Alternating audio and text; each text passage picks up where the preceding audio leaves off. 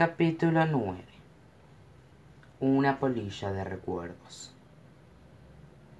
Alex estaba de pie junto a una ventana tan grande que un barco podría haber navegado a través de ella.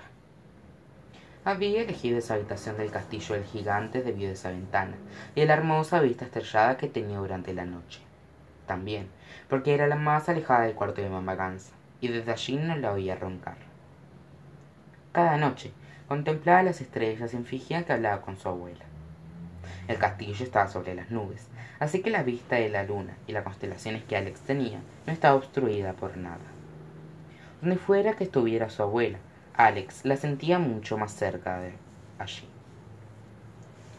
Dijiste que las hadas no mueren y que siempre estarías con nosotros, habló Alex. Así que si es así, por favor envía una señal que muestre que estás aquí. Por favor, envíame algo que me haga saber que en realidad no estoy tan sola como me siento. Era un pedido que le hacía a su abuela cada noche, y cada noche esperaba una respuesta. Después de un tiempo, sentía demasiado cansancio. Se acostaba en la cama del gigante que tenía el tamaño de un estadio de fútbol e intentaba dormir. Sin embargo, esa noche Alex no sintió agotamiento, y cuanto más esperaba la respuesta, más furioso se sentía. Todo el mundo cree que me he vuelto loca, abuela, le dijo el cielo. No puedo culparlos. He perdido el control de mis poderes y estoy obsesionada con encontrar un nombre que creo que es papá. Sería mucho más sencillo si yo misma creyera que estoy loca. Entonces, ¿por qué no puedo hacerlo? ¿Por qué estoy tan segura de que lo vi? Te lo suplico, por favor, envíame algo que me dé un poco de claridad. Odio sentirme así. Afortunadamente para Alex, alguien estaba escuchándola esa noche. Justo cuando estaba a punto de rendirse y de ir a la cama, algo entre las estrellas llamó su atención.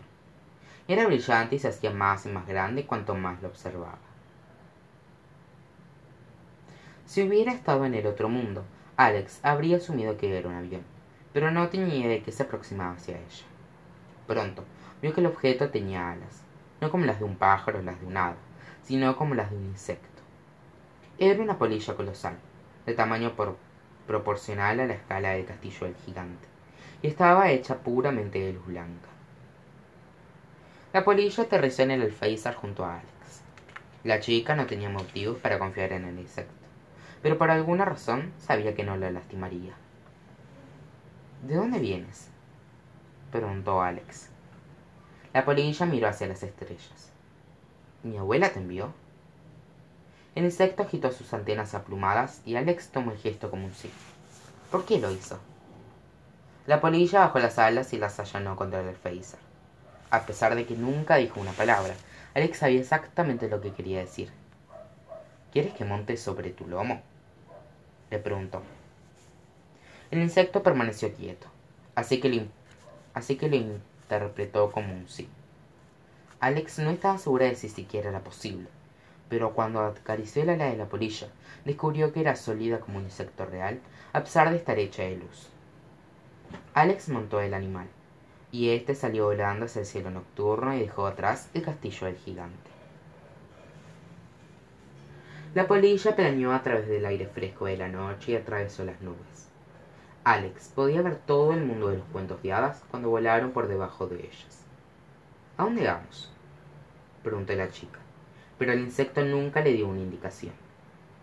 Aunque todo estaba oscuro, a jugar por el terreno que podía ver, Alex supuso que la polilla estaba descendiendo en alguna parte entre el reino de las hadas y el reino encantador.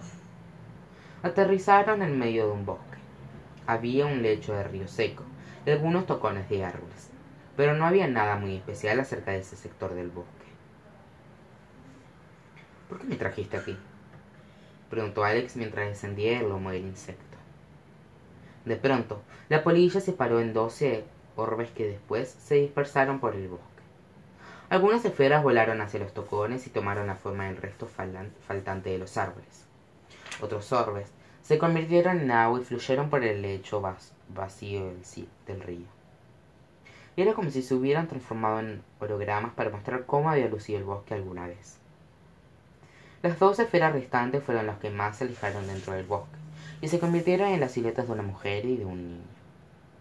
Ambos caminaron tomados de la mano hacia donde Alex estaba de pie. El niño le recordaba mucho a Connor cuando era pequeño, y la mujer parecía una versión más joven de su abuela. Cielo santo, dijo Alex mientras miraba el bosque. Es un recuerdo. Son abuela y papá. Su papá y su abuela estaban en medio de una conversación mientras caminaban. Sus voces sonaban saturadas, saturadas, como si fueran parte de una grabación antigua. ¿Por qué me traes al bosque, madre? preguntó el niño. Sabes que odio el aire libre.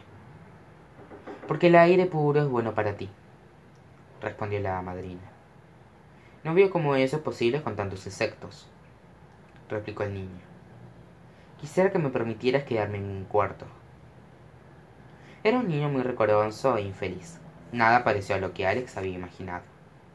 Los mellizos habían escuchado toda la vida con cuán enérgico y aventurero era su papá en la infancia. Pero el niño que Alex observaba en ese instante no podía ser más distinto.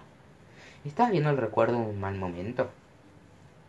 Quería mostrarte algo que encontré el otro día cuando salía a pasear, dijo la madrina. Colocó las manos sobre los hombros de su hijo y lo ubicó frente al árbol. ¿Ves ese gran agujero en el tronco? Contiene el nido de una ardilla. Fascinante, respondió el niño y puso los ojos en blanco. ¿Ya podemos irnos a casa? Aún no. Quiero que lo veas, insistió su madre. La última vez que estuve aquí, una ardilla acababa de dar a luz a sus bebés. Uno de los recién nacidos tenía garras muy filosas y se arañaba a sí mismo y a sus hermanos. Así que la mamá le cortó las garras con los dientes.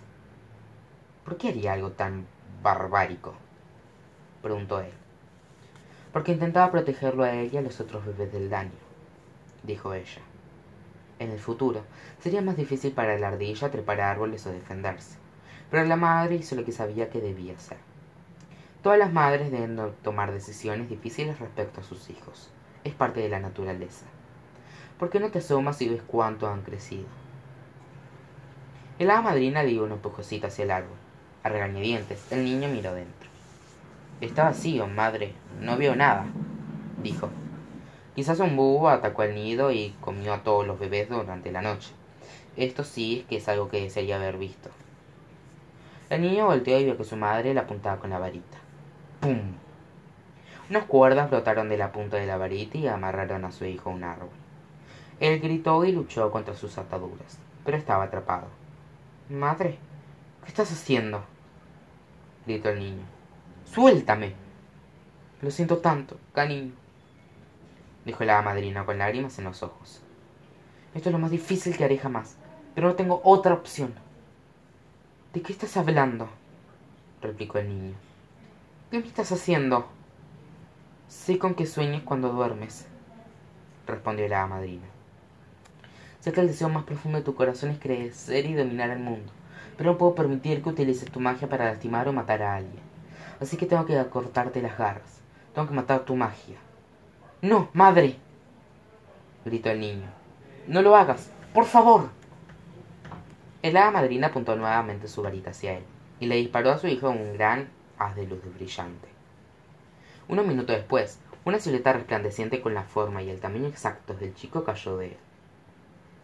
El hada madrina agitó la varita y unas cadenas sujetaron la silueta. Ella la arrastró dentro del río y la sostuvo bajo el agua. La silueta se retorcía y temblaba mientras hada madrina la ahogaba, salpicando agua a todas partes. La tarea era más difícil de ejecutar de lo que la madrina había esperado, y cerró los ojos. Poco a poco, la silueta se desvaneció en el agua, hasta que desapareció por completo. Tanto la madrina como su hijo lloraban, pero por motivos muy distintos. Alex también tenía un nudo en la garganta. Era una de las cosas más tristes que jamás había testiguado. No podía ser un recuerdo real. Debía haber sido la pesadilla de alguien. Pero ¿Por qué su abuela estaba mostrándosela? Un día me perdonarás, dijo la madrina y salió del río. Nunca te perdonaré, gritó su hijo. Te daré hasta que mueras. Él la miraba con tanto odio que era evidente que le decía la verdad. Nunca le querría de nuevo. Eso es decisión tuya, dijo ella. Pero aunque así sea, yo nunca dejaré de quererte, Lloyd. Alex sintió que le habían dado un puñetazo en el estómago. Lloyd, dijo la chica. Nunca le habrías hecho esto, John. Lloró Lois. Siempre lo quisiste más a él. Siempre. Los árboles, el río, el hada madrina, su hijo y todo lo que los árboles proyectaban, orbes proyectaban, desaparecieron y dejaron a Alex sola en el bosque. Todo estaba tan quieto y silencioso que la chica podía oír su propio latido. El espíritu de su abuela le otorgó más claridad que la de ella, de la que ella podría haber pedido. Entonces sí era un recuerdo, dijo Alex. Papá tenía un hermano,